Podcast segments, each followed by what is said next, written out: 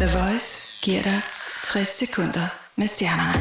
Coldplay for selskabet, når de i år skal optræde til Super Bowl. Det er bekræftet, at Beyoncé tager scenen med Coldplay med nummeret Him for the Weekend. Og ikke nok med det, så kan det også være, at Rihanna også joiner.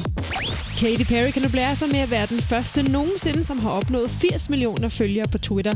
Hun tog førstepladsen fra Justin Bieber, som har 73 millioner følgere, og på tredjepladsen ligger Taylor Swift med 68,8 millioner følgere. Kanye West har udgivet en ny single kaldet Real Friends.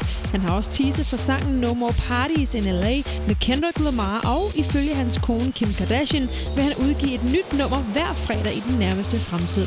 Det var 60 sekunder med stjernerne. Jeg hedder Simone Rosenborg.